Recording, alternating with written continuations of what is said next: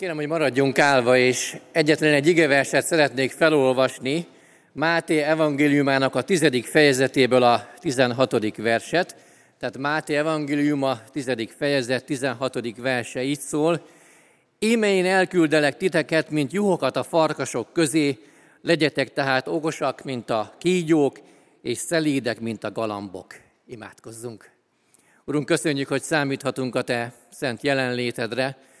Kérjük, hogy szentelj meg bennünket, mert ez a Te akaratod, ez a Te elképzelésed, vágyad, és kérünk, hogy hagy társuljon a mi akaratunk, a mi elképzelésünk a Tiédhez, és segíts meg, hogy, hogy tudjuk megérteni, megcselekedni a Te szavadat, a Te üzenetedet.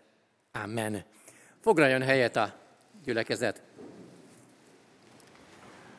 Nagyon sok szeretettel és tisztelettel köszöntök mindenkit itt ezen a helyen, és azokon a helyeken is, ahol esetleg most szimultán követnek bennünket, illetve majd, amikor később, ha van ide, ideje a testvéreinknek, barátainak, visszanézik majd ezt a felvételt. Ezt az egyetlen egy igeverset választottam a mai délelőttünkre egy kis elmélkedésre, egy közös gondolkodásra vagy gondolatindításra.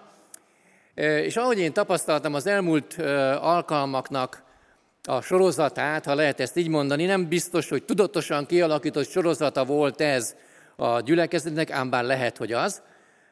De úgy vettem észre, hogy szépen egymás követő gondolatmenetek állnak elénk, amik nagyon komolyan és nagyon keményen megdolgoztatnak bennünket, persze, hogyha ezt hagyjuk, és belemegyünk ebbe a, ebbe a folyamatba.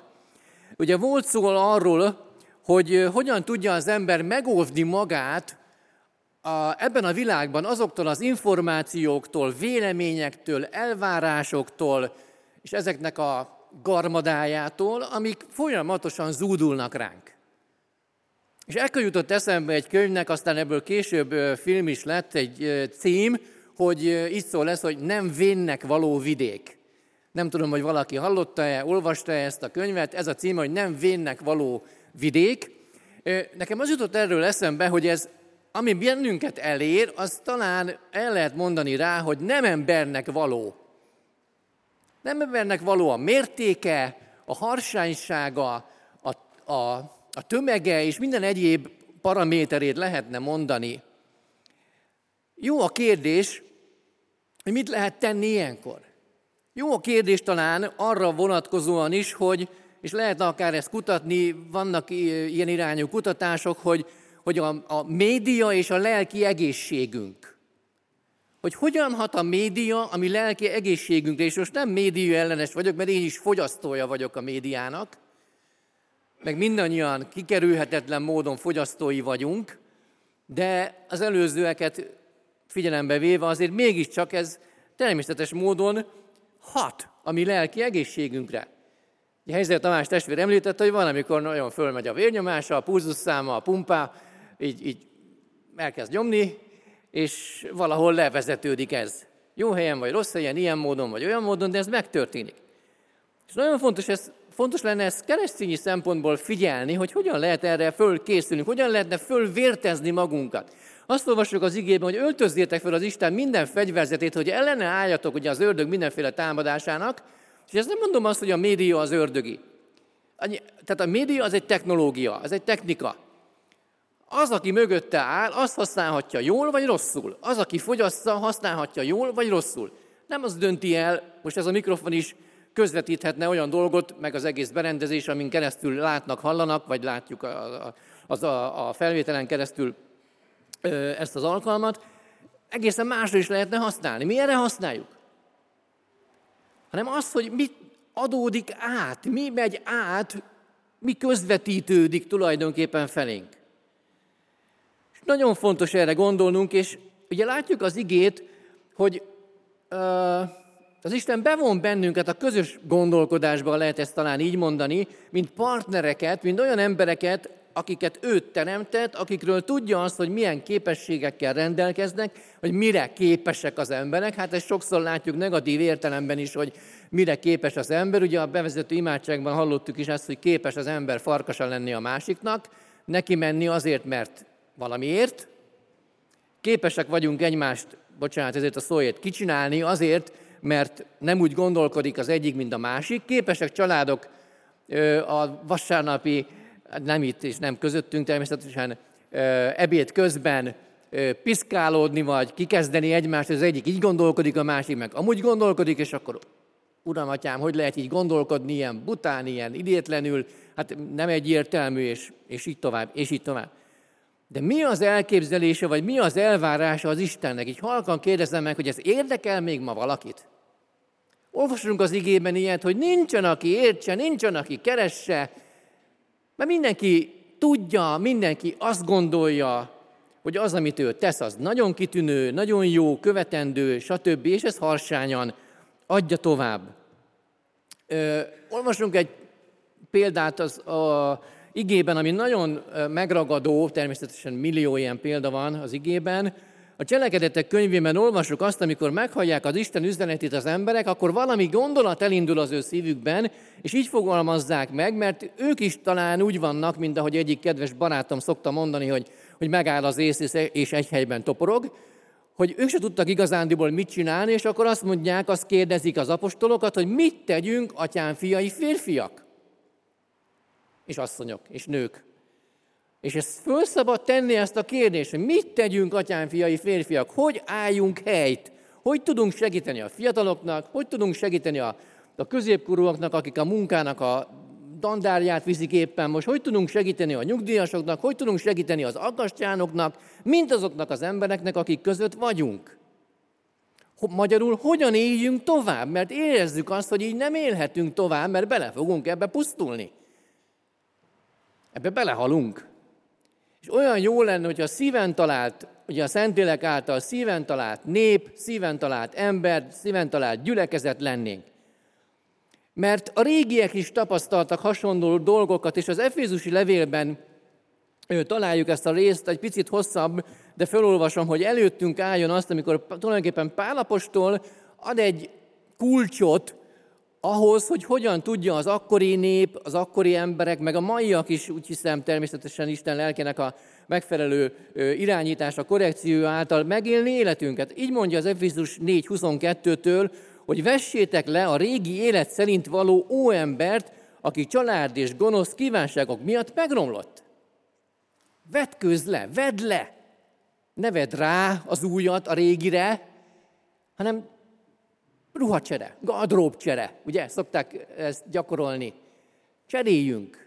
De nem az, hogy mi egymás között, hogy én átveszem itt valakit, én meg, ezért meg átadom annak, vagy egy másiknak, hanem azt a régit le, és föl az újat, a kívánságaival, a mindenével együtt, amire azt olvassuk itt az igében, ami megromlott, ami tönkrement.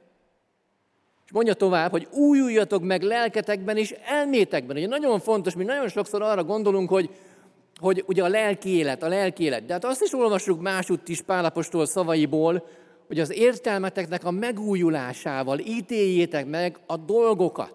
Ugye nagyon sokszor azt mondják az emberek, hogy a keresztényeknek nem szabad, és a keresztény gondolkodók között is vannak ilyenek, illetve a keresztény ö, csapás irányok is vannak ilyenek, hogy, hogy nem szabad nem szabad kritizálni, nem szabad véleményt mondani, nem szabad ítéletet mondani.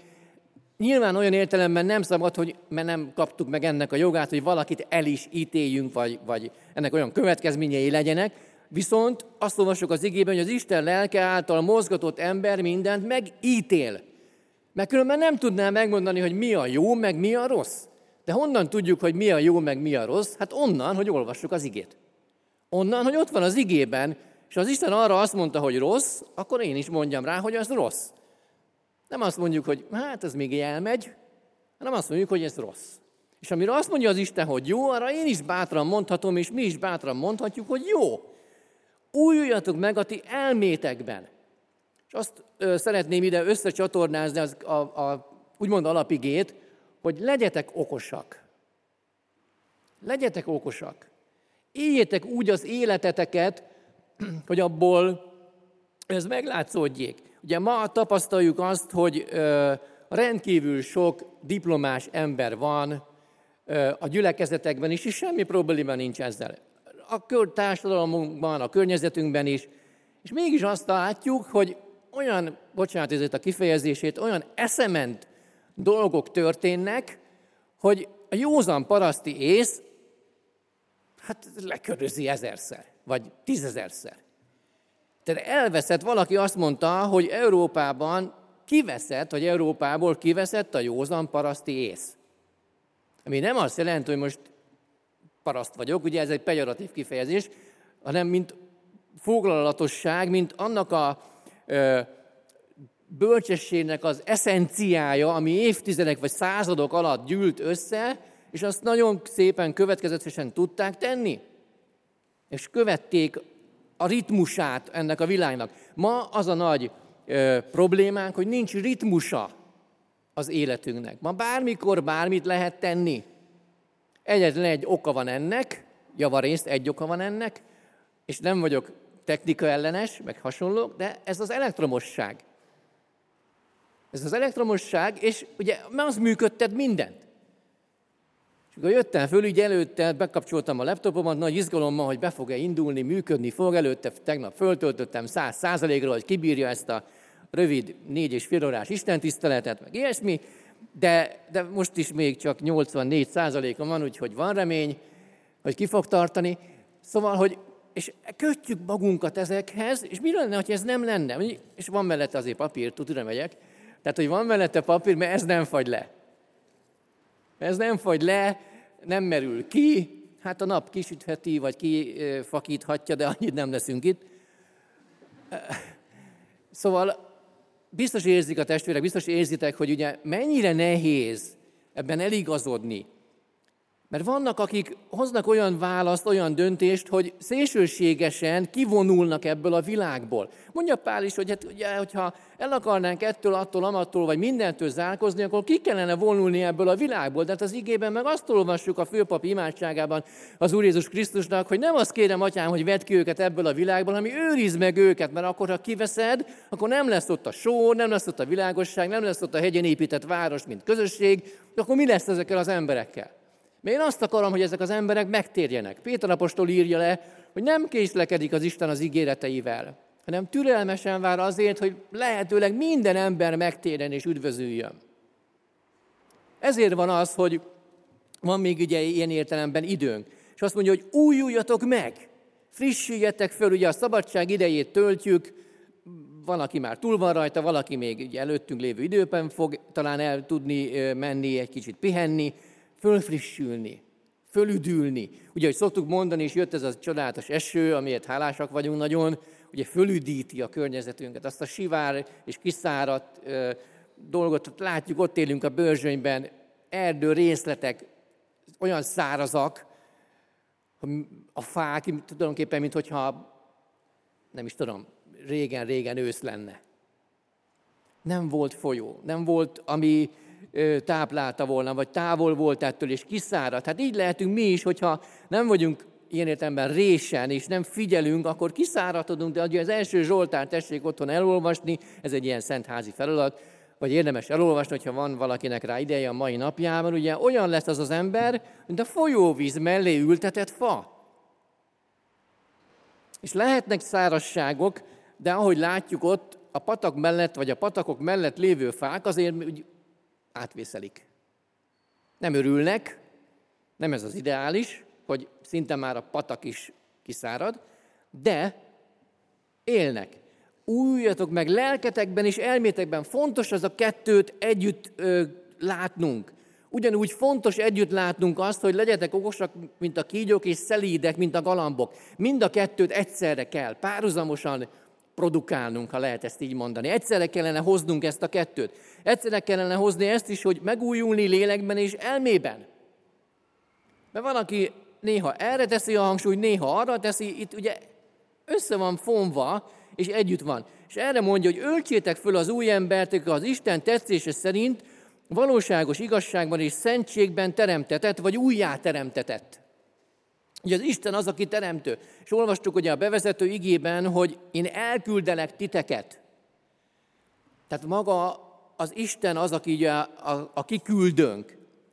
És mondja tovább Pál, ezért tehát vessétek le a hazugságot, és mondjatok igazat mindenki a fele barátjának, mivel hogy tagjai vagyunk mi egymásnak. Ha haragúztak is, ne védkezzetek, a nap ne menjen le a ti haragotokkal. Helyet se adjatok az ördögnek.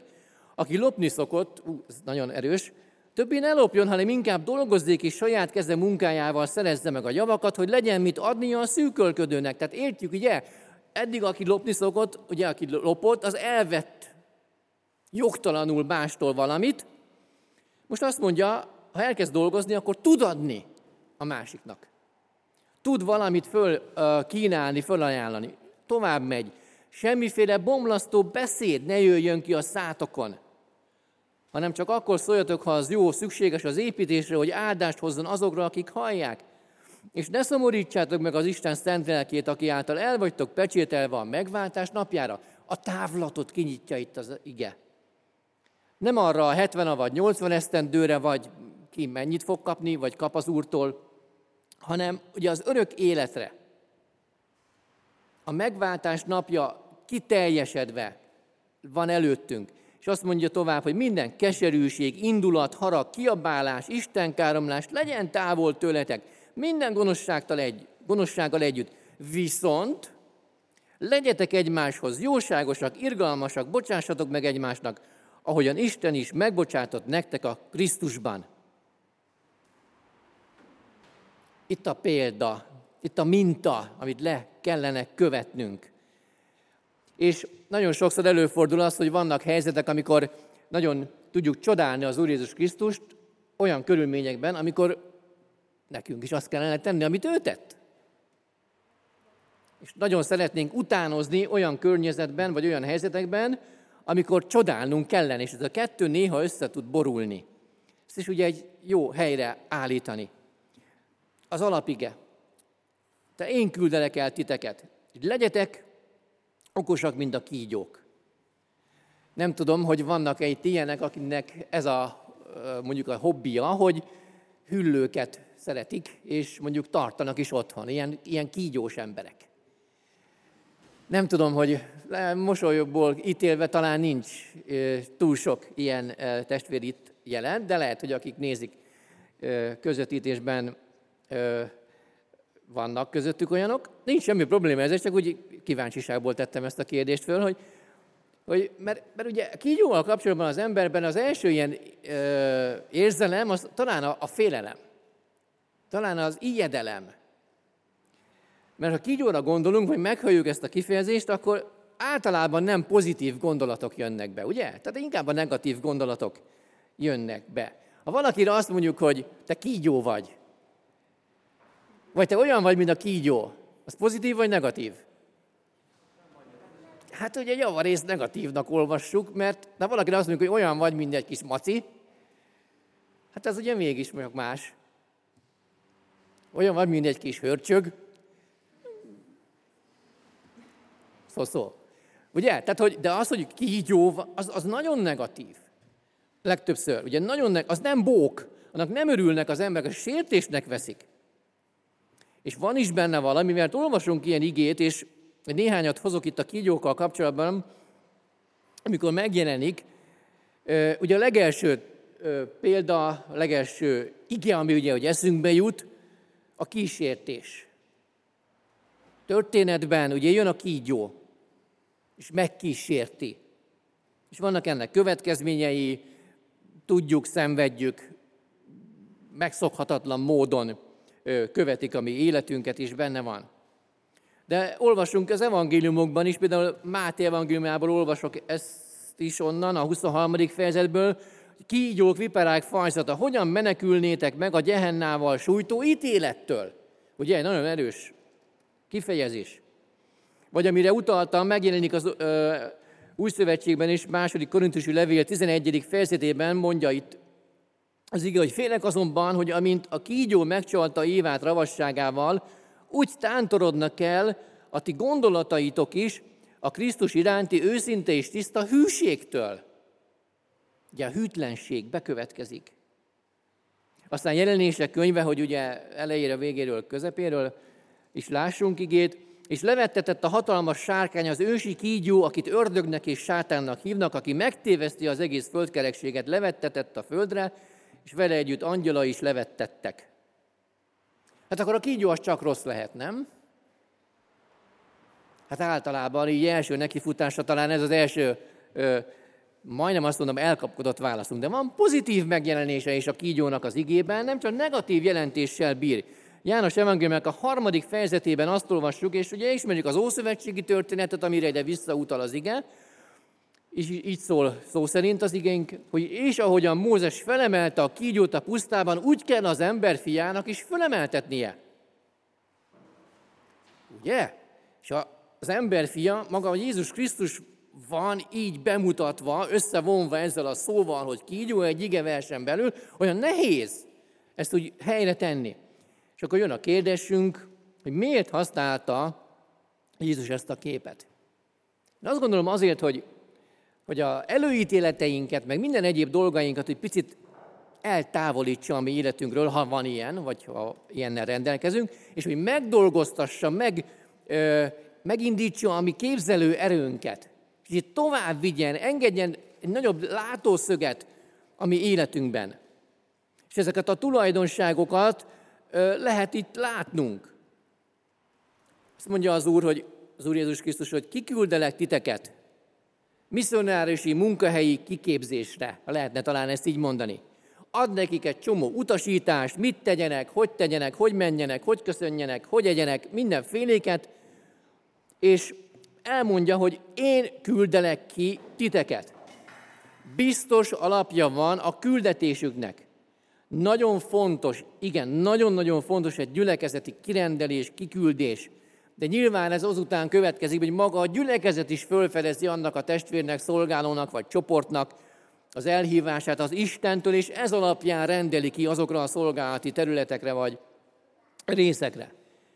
És olyan jó látnunk ezt, hogy ezt így helyre állítva és összefonva adja elénk az ige. És mondja, hogy csak egy gondolat még az előzőek, előzőekből, hogy ha pedig egy városba vagy faluba mentek be, tudjátok meg, hogy kiméltó ott erre, és maradjatok annál, amíg csak tovább nem mentek onnan amikor beléptek a házba, köszöntsétek a ház népét, és a méltó rá a ház, szálljon rá békességetek, ha pedig nem méltó, térjen vissza rátok a ti békességetek. Ha valaki pedig nem fogadja be, nem fogad be titeket, meg sem hallgatja szavaitokat, menjetek ki abból a házból vagy városból, még a port is verjétek le lábatokról. Bizony, mondom nétek, elviselhetőbb sorsa lesz Sodoma és Gomora földjének az ítélet napján, napján, mint annak a városnak. Miről szól ez a kis rész itt, amit felolvastam? Hát arról, hogy segítse az egyén, segítse a közösséget, segítse azokat a tanítványokat a szolgálatnak a végzésére, hogy úgy tudják ezt tenni. Mert arról beszél az ige, hogy van, aki el fogja fogadni az üzenetet, és örömmel fog követni, vagy fogja követni az Úr Jézus, és van, aki pedig nem. Mert vannak, akik nem akarnak hallani az Úr Jézusról. Számos oka van. Két dolog jutott eszembe.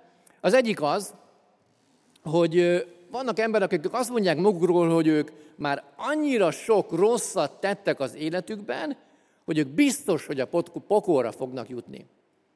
Hogy nekik még az Isten se fog megbocsátani és ezért nem is tesznek lépéseket, nem fogadják el a szót, nem törekednek semmit. És ki a másik csoport, vagy milyenik a másik csoport? Pont az ellentéte. Akik nagyon jónak érzik magukat, elég jónak érzik magukat arra, hogy a mennybe kerüljenek, ők annyi jól cselekedtek. Annyiszor voltak itt, vagy más gyülekezetben, annyit adakoztak, annyit tettek, szolgáltak, utaztak, imádkoztak, 24 órás, 48 órás, 70 valami, 168 órás, mindenféle alkalmakban benne voltak. Nagyon jók vagyunk ahhoz, hogy. De nem. És ráadásul még bejön az, hogy vannak az úgynevezett keresztények, akik miatt nagyon sokan nem is akarnak hallgatni, vagy hallani a kereszténységről. Az utóbbi napokban ugye nagyon sokat hallottunk mi a kereszténységről államalapítás ünnepével kapcsolatosan, Szent Istvánnal kapcsolatosan, az intelmekkel, a levélek, levéllel, levelezéssel kapcsolatban, stb. kapcsolatban. Most akkor már rendben is vagyunk, minden rendben van, magyarul nincs több dolgunk, és valamit csak fönn kell tartani, működtetni kell, elég az, ami van, vagy talán még akad valami feladatunk. Ugye a helyzet Tamás testvértől hallottuk, hogy van a kereszténység, meg van a politikai kereszténység, és a kettő néha köszönő viszonyban nincs egymással. Sajnos. De nagyon fontos látnunk azt, hogy ezt helyre kell állítani, hogyha ilyen van. Nem csak becsukni a szemünket, vagy fogni a fejünket, hogy jaj, uram, miért engedted meg ezt, hanem helyre kell állítani. Erről beszél az ige, mert azt mondja, hogy ha ez nem történik meg, akkor elviselhetőbb, elviselhetőbb sorsa lesz Sodomának és Gomorának, mint, mint az ilyen embernek, vagy akár nekem, hogyha én ilyen vagyok éppen.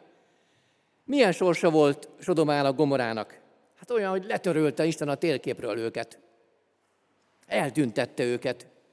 Aki esetleg ki tud jutni Izraelbe, és meg tudja nézni azt a rét, hát sivatagos, kietlen pusztaság az egész. Szörnyű sors. És nagyon nem könnyű kimondani ezt.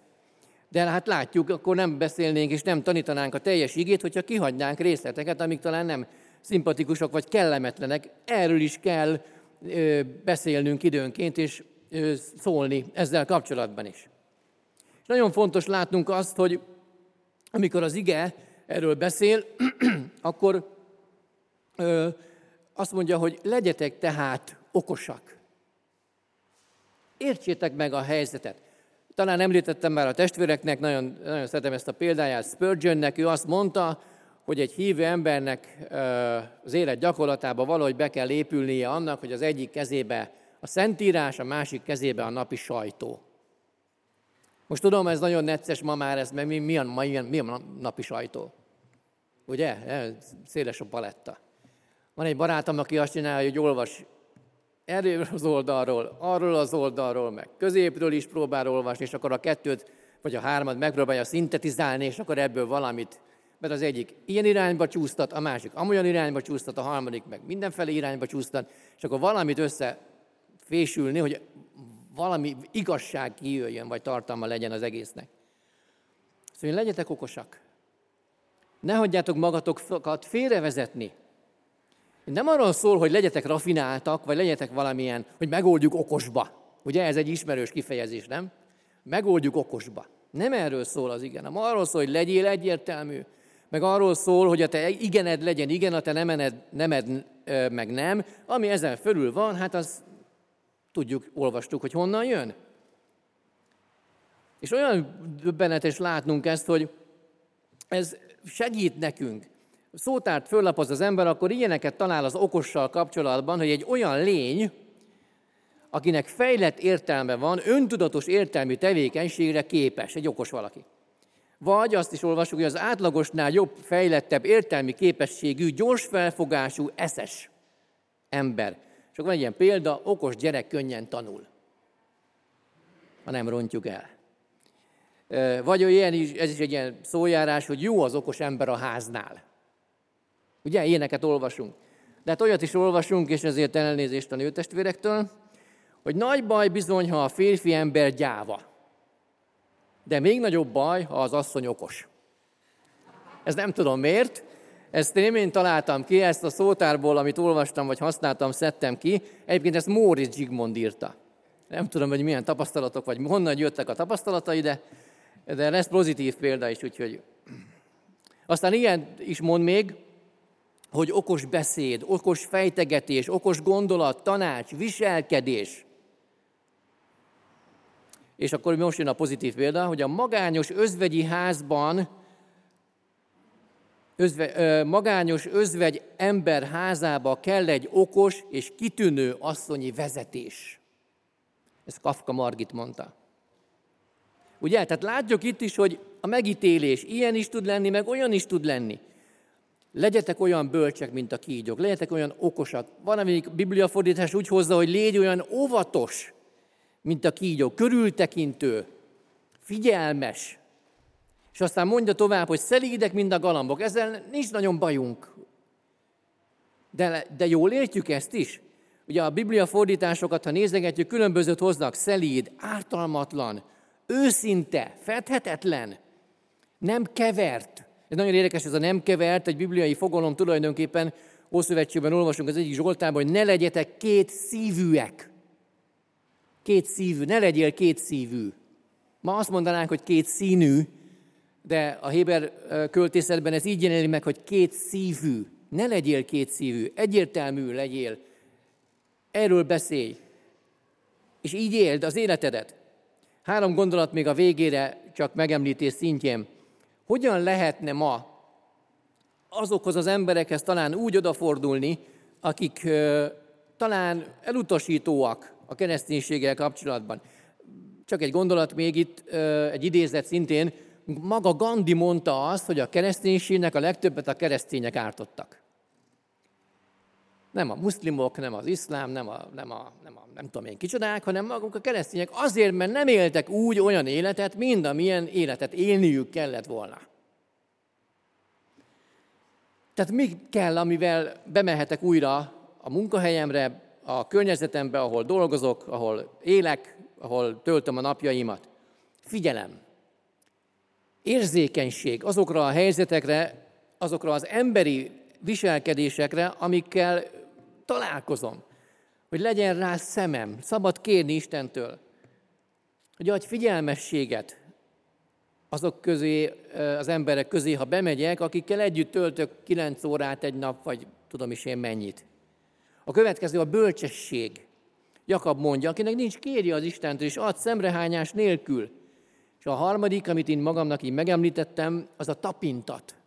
Mi nagyon sokszor olyanok vagyunk, hogy mint egy buldózer, így megyünk előre, és pusztítunk el mindent magunk előtt idézőjelbe. Tapintat. Azt mondja itt az igét, fölidézzük, amit olvastam, hogy ha valaki befogad titeket, menjetek be, legyetek ott vele, stb. Ha valaki nem, akkor menjetek el onnan. Hogy a megfelelő helyzetet, megfelelő információkat megfelelő módon tudjam használni. Isten segítsen meg bennünket ebben, és tegyük ezt őszinte szívvel, úgy, ahogy Pálapostól is beszél magáról is, társairól is, mikor így mondja a második korintusi levél második fejezetében, hogy mi nem olyanok vagyunk, mint sokan, akik nyerészkednek Isten igényével, hanem mint akik tiszta szívből, sőt, Istenből szólunk, Isten előtt, Krisztus által. Hogy így adjuk tovább. Nem nyerészkedés, hanem tiszta szív, Istenből szólva, Isten előtt állva, Krisztus által. Legyetek tehát okosak, és szelídek. Legyünk ilyenek, hogy ezt be tudjuk tölteni Isten dicsőségére. Amen.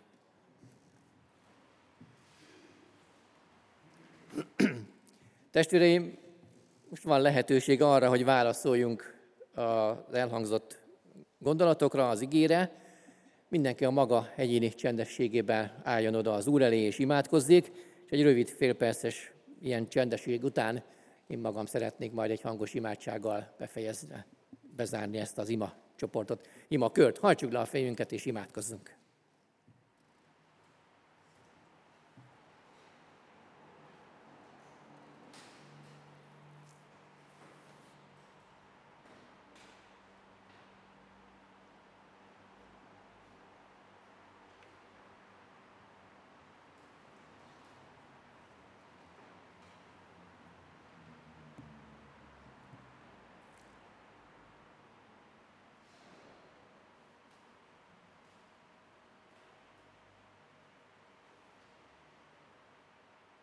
Úr Jézus, köszönjük neked azt, hogy igaz üzenettel szóltál mindig a tieidhez, és azok a szavak, amiket elmondtál, az mind igévé vált, mert a tested öltött ige, te isteni lényed szava, megnyilatkozása, gesztusai, mindezt hozták. A tisztaságot, a szentséget, az egyértelműséget, hogy te kinek akarsz tetszeni, kinek az akaratát akarod teljesíteni.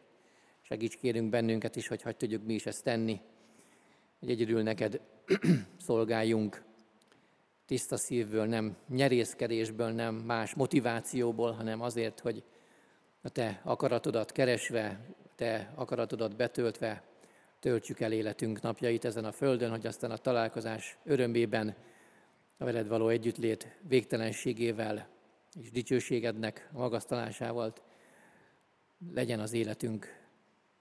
Amen.